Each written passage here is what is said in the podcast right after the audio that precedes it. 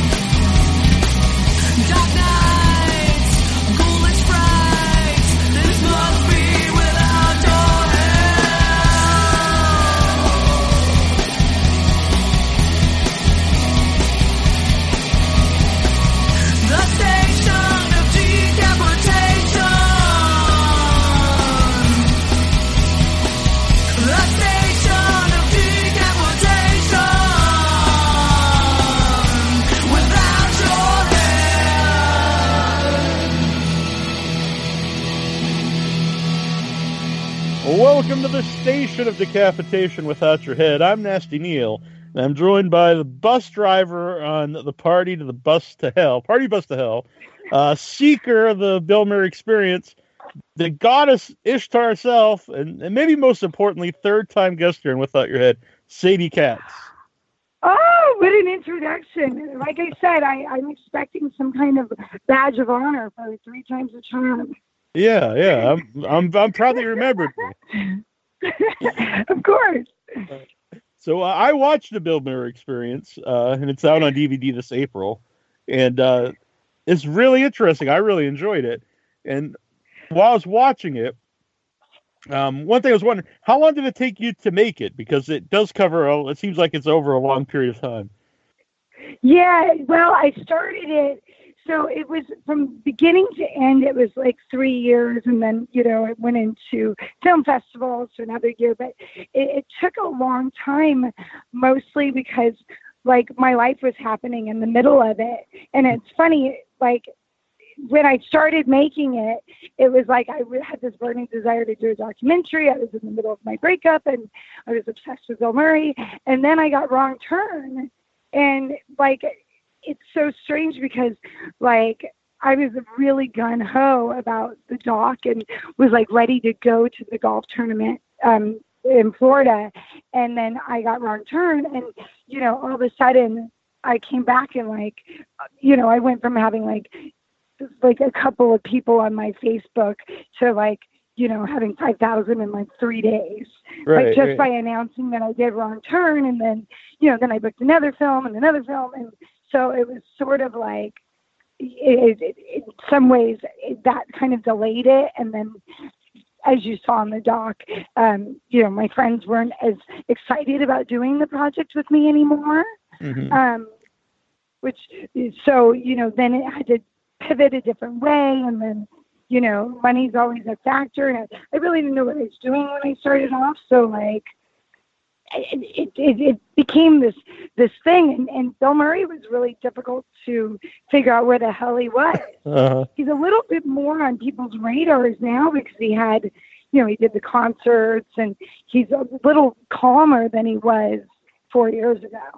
Where yeah. He was just popping up everywhere, and that was part of the problem. Is I just didn't have unlimited money to just run around, just travel everywhere. Yeah, exactly. So at any point in time, because like you said, when you first started making it, it's in the documentary, like you just broke up. And so maybe you had like a lot of free time and stuff. But then you start making movies, getting a lot of these horror roles. At any point during that time, did you think, well, maybe I just won't make this documentary? Well, no, because I was just really believed in it. I was hell bent on it. And I was, which comes through, you know, I got money for it. So like a lot of it was the fact that it became like this really fun challenge, but it also became a thing where, like, because of spending money, because of starting filming, because so many people were really against the idea in the beginning. And I was like, well, why? I don't understand why this. I had something a little bit to prove of, like, well, no matter what, I'm going to keep pursuing this. And I think this sounds so crazy, and I had a cut of this in the doc, and it just made me sound so off the wall that I was like, I already look like a fucking crazy person. But I mean, some of it was like really feeling a little lost and lonely on and off during the process of filming, and like really having a desire to connect with Bill Murray and kind of like, you know, I grew up with like Cinderella and Disney, you know, I grew up in Anaheim.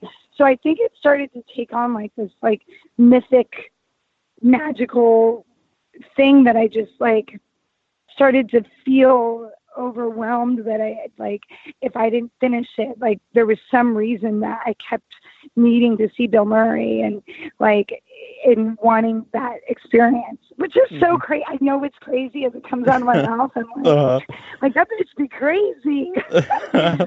but that's part of the charm of when you're watching. We're popular. Well, that's what you hope. I mean, when we talked with that editor, I went, oh boy. And I said, I go, you know, I'm going to be like, on my gravestone, people are going to be like, here lies Sadie. She liked to show her boobs a lot in Bill Murray.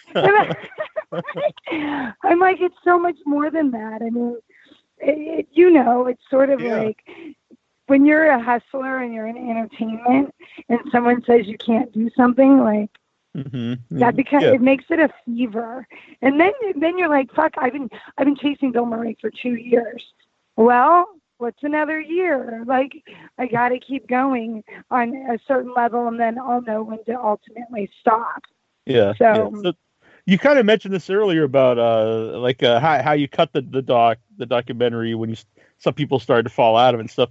While you're making it, did you, like, your vision of what the documentary would be, did that change like throughout all those years? It did, you know, in the beginning, and you could tell when you watch the doc, I wanted it to be like Jackass, and, you know, that's why the camera's all shaky and stuff, and, like, I also thought it'd be, like, a real, like, friendship and empowerment, so if I didn't get Bill Murray, I would still have my friends, which I thought would be, like, this great message, and I wanted it to be about their quest. So the beginning idea for me was everyone would have their own New Year's resolution because it happened around Christmas or around New Year's. And this was my resolution and they had theirs, which I have the footage for half of them. But, you know, like my one girlfriend, Jenny, the Wonder Woman chick, was going to do stand-up. My other friend was moving out, Ashley. And then Jim was doing her, you know, erotica book. And I thought that, and Genevieve was filming, and I thought that would be so kind of cool and inspiring. And so mine was to meet Bill Murray. But the problem was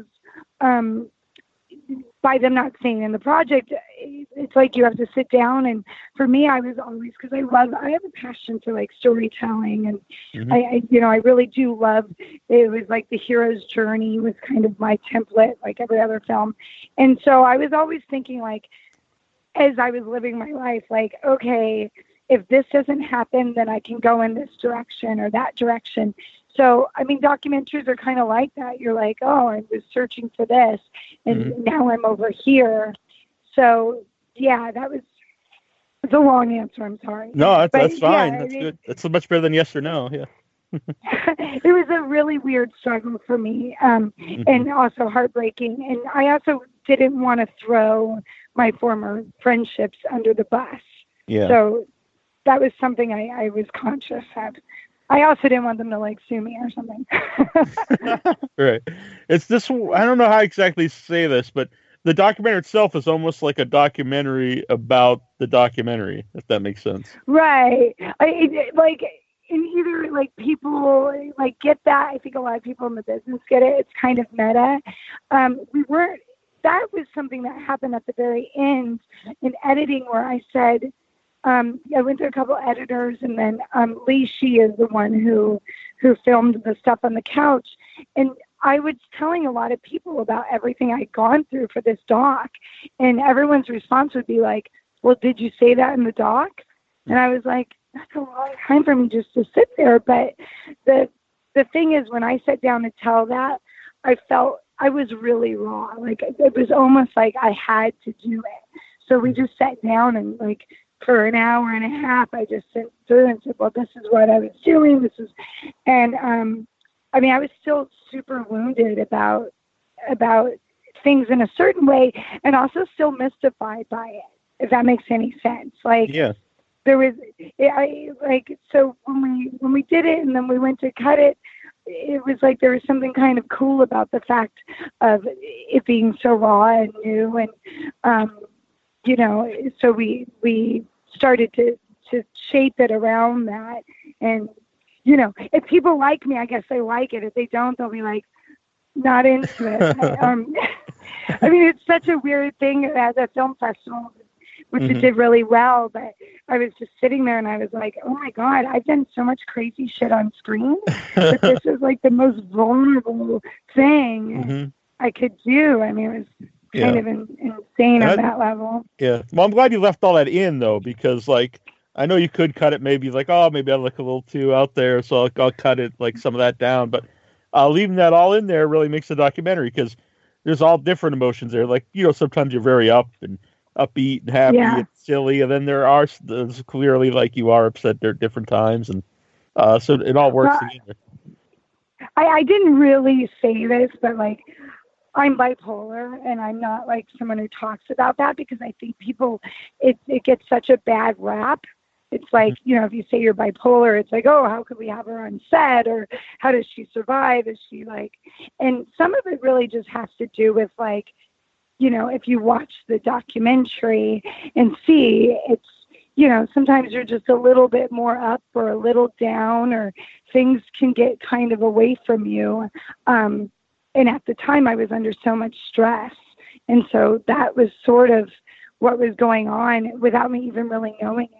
So, you know, to me, I was like, you know, fighting clouds, really, of going like, this is going to be so great. And why can't everyone be excited? And everyone's like, because you're fucking insane over Bill Murray. And I'm like, but on another hand, then, you know, you tell people I'm doing this and they're like, that's so cool, Sadie, keep going for it. Mm-hmm. And like, I would love that. And there's people who honestly would like start crying and say how much they love Bill Murray. So you're like, well, I don't know. Yeah. Like, okay, I'm going to keep doing it. Like, there's that's kind of a magical wonderment. Yeah. So, well, there's a part in the documentary I like too, because obviously you're making this whole documentary about finding Bill Murray. And then like, you actually go to a place where everyone, it's all art of Bill Murray, and you even say like some of the people have tattoos, and you're like, oh, well, maybe they like him a little bit more than me, or something like that. And I find you it just slow it back down. Yeah, right. I mean, that was like really funny, because a lot of doing the doc, I was also like, well, guys, I'm in the business. I'm doing a documentary about Bill Murray, and like, my ex, who we were getting back together, he was like, you're way too obsessed with Bill Murray. And I'm like, yeah, but I'm doing a documentary where I'm supposed to be obsessed with Bill Murray. Like, my life and my work life and my real life had blurred. And yeah, of course, I'm laying up in the middle of the night thinking about Bill Murray and how I could meet Bill Murray and like what I would say. And part of that was like, what happens when you fall in love with any project? So it was like this crazy thing. But then when I went to the art gallery, I'm like, wow, these people are so Bill Murray crazy. I'm like, I don't know about them. But they were actually, what's so funny, I'm still friends with like all those people from the sit down interview kind of went on this journey of the film with me. Mm-hmm. And they like showed up at the premiere. You know, the guy who sings the motherfucking Bill Murray song, him and his wife are fabulous. A couple of, like Jeremy Long, he showed up at all the screenings and he's a stand-up comedian and he's wonderful. I mean, so in some ways it like opens up like these other people that like, if you're a super Bill Murray fan, you're fucking cool. Like that's the rule. Assholes don't love Bill Murray. It's like, and most of the time it's people who are like in love with him being the party crasher and being the fun guy. Cause they're kind of like that and irreverent. So, you know, and I got to know Joel, and and PJ was so sweet. And yeah, that was one of my highlights. Uh-huh. She's so rad, and I mean, we could have just done an hour and a half of just PJ. And like Joel is actually one of the funniest people, and he's super dry humor. In some ways, you're like, why isn't Joel as popular as Bill Murray? I mean, have you seen God Bless America? No, I haven't. I have to see that now. You're welcome, sir. That's all I have to say. It's crazy. It's about this guy who teams up with this like teenage girl, and they go on. This is bad because it's about guns, but a shooting rampage of all American Idol. It's very, very violent, but it's a little bit about like American Idol and those shows being such bullshit because of how they and how bullying and people tease, and you have to see it. It's very good. Sounds very good. I'll check that. Yeah. Don't take this the wrong way. When I was watching your interview with Joel, it was a little cringy, like because he asked like what it's like to be Bill Murray's brother, and I just like I hear that and like oh my god, I can't imagine asking that. But it's totally okay. Awesome. I'll tell you the truth. Joel, so here's your inside scoop. Joel, I met a few times before we got into the interview, and we had some beers together and had a fun time. I mean, he was a really decent human being. So when we did that interview, he was like, I'm only doing the interview if you have beer with me. I'm not a big beer drinker. So I was like, how about I give you shit during this interview? And Joel's very funny. So he was like, he was game for it. He wasn't offended. He had fun with it. And there was something, he's a little mischievous like that.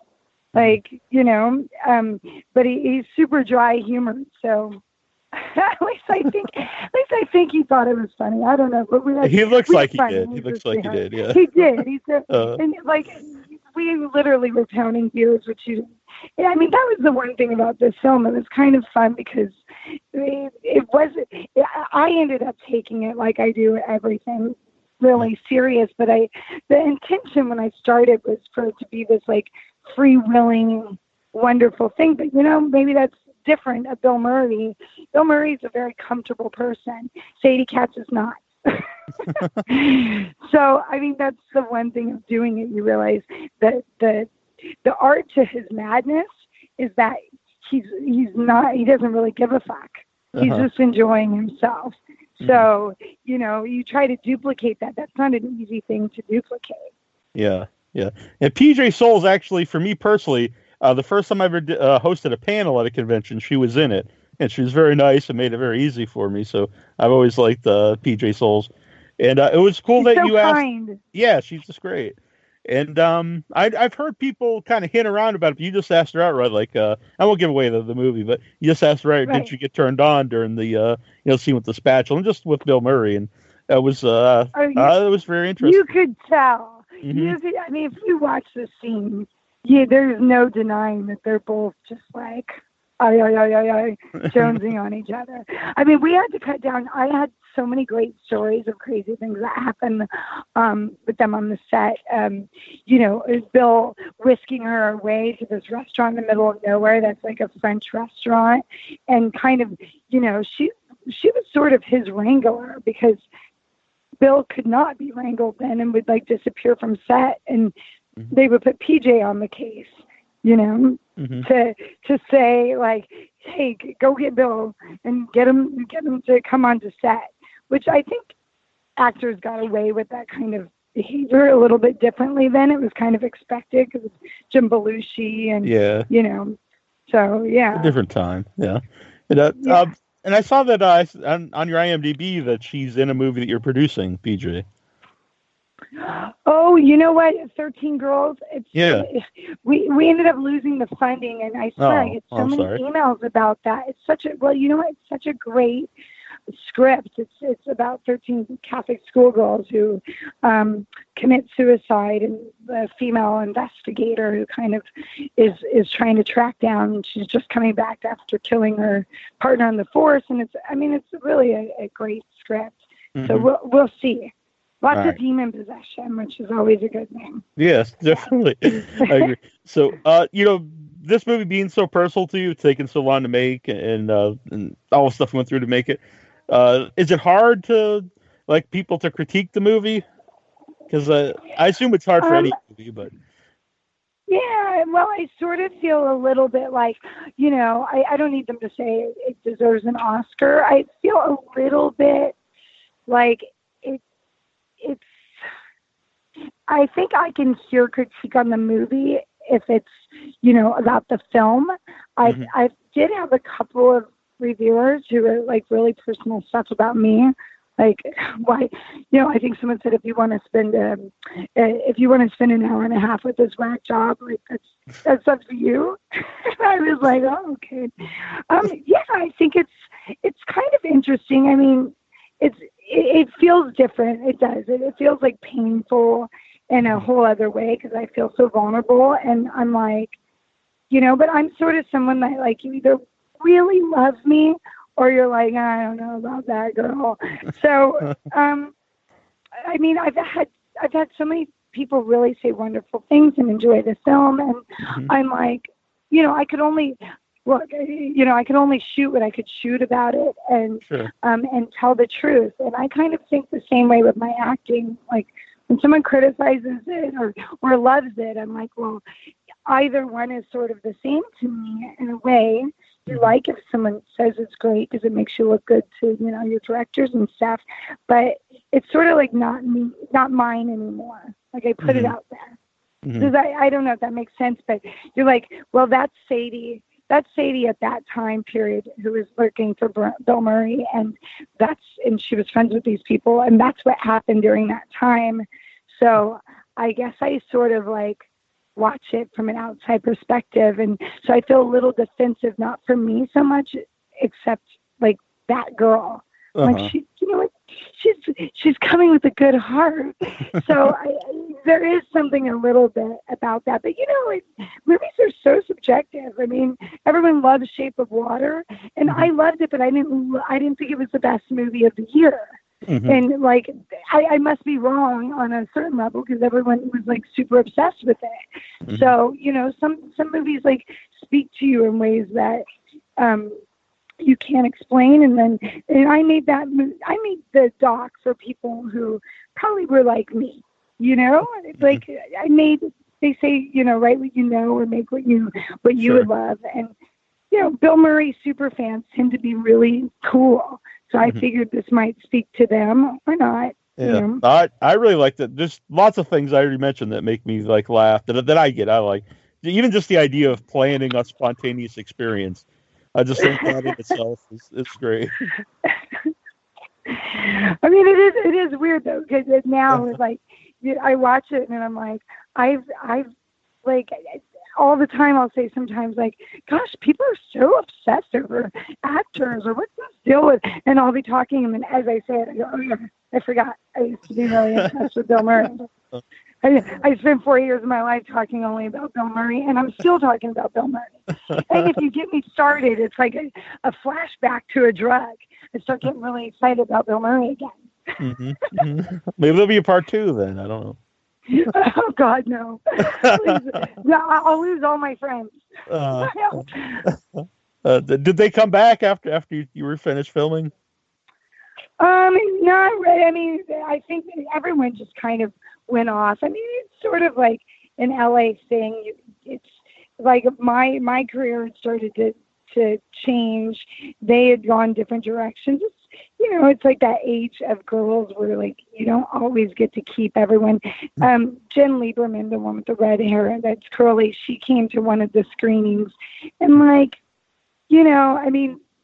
there's all kinds of reasons, but it's LA is sort of like that. You start to, I have a ton of friends now, and you grow apart in different ways, or you do a project, and like everybody's got their hurt feelings, or how they wanted things to be. But I think Jennifer Wanger is getting married to Casper Van Dien, which is like what she always wanted, was to be married, and so I wish her well, and I'm excited. And Ashley, I'm friends with on Instagram. We didn't end up using her footage as much, even though she's gorgeous, because we had her footage of her moving out and stuff. So, and she, is doing well. Yeah. Will some of that stuff be on like the specials? Will there be specials on the DVD? Yeah, we have a DVD, like all the DVD extras. They have a lot more of the girls, of us kind of at the beach making New Year's resolutions, and I have a great interview with Mark Jones, the creator of Leprechaun.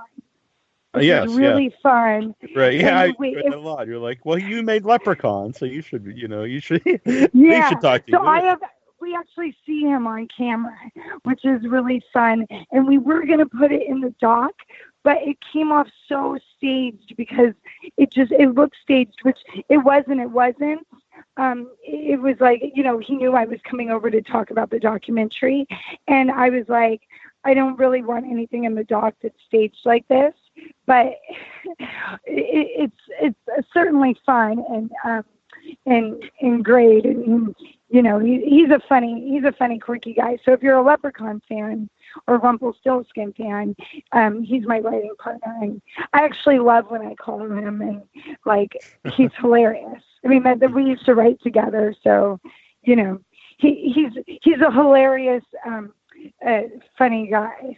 I was gonna say asshole, but that's gonna make it sound mean. But be mean in a nice way. You're right. Yeah, he's been in Hollywood a long time. I just argued with him about gun control this morning on the phone. Hung up on him. So yeah, he's a funny guy. Yeah. I also got to mention, Bus Party to Hell was on video on demand April 13th. And how did you get involved in Party Bus to Hell? Well, I have to say this, which I hate, but they had to rename it Bus Party to Hell because of the VOD scroll. But so it's Party Bus to Hell, also known as Bus Party to Hell.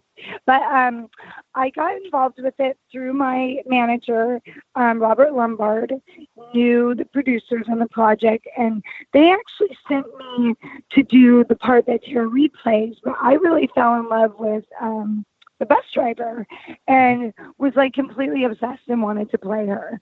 And Rolf Kaninsky's the director, and everyone was like, you're not really the bus driver. And I'm like, yeah, but I am. I said, like, I didn't want anyone else to play her, because I sort of felt like I could do something really interesting. And because it's like, that's a chunk of the movie where you're in the bus. I really felt like it would be a challenge to make this character kind of scary and fun and sexy and evil and weird all at the same time, because it comes at a time in the movie where like I kind of like stuff like I like the idea of a character having that challenge to say like, okay, you're re-engaging the audience attention, how can I do that? And I just loved her. And how about the tattoos? I assume they're not your real tattoos. How long did they take to put the tattoos on?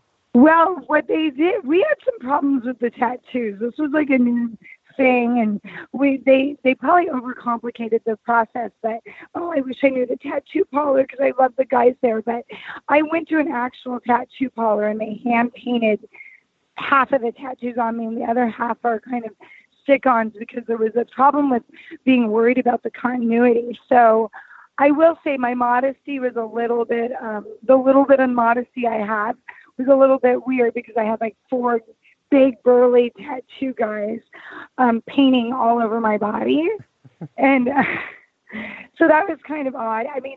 I really hadn't planned to be so topless in the movie, but there wasn't really a way for my character. It didn't make any sense if all of a sudden I threw on my clothes again. It just right. At a certain point you're like, if I'm doing this, I'm fucking doing it. Like I might as well jump. And that's sort of how I am with everything. If I'm gonna do it, I'm like, fuck it, I'm done, I'm going all the way.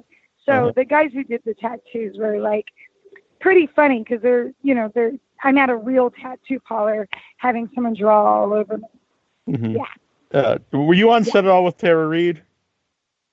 You know what? I wasn't, because I won't give away her little destiny with me, but no, she was filming in the desert, and then I saw her at, I've bumped into her at a couple of things, and she's a funny chick.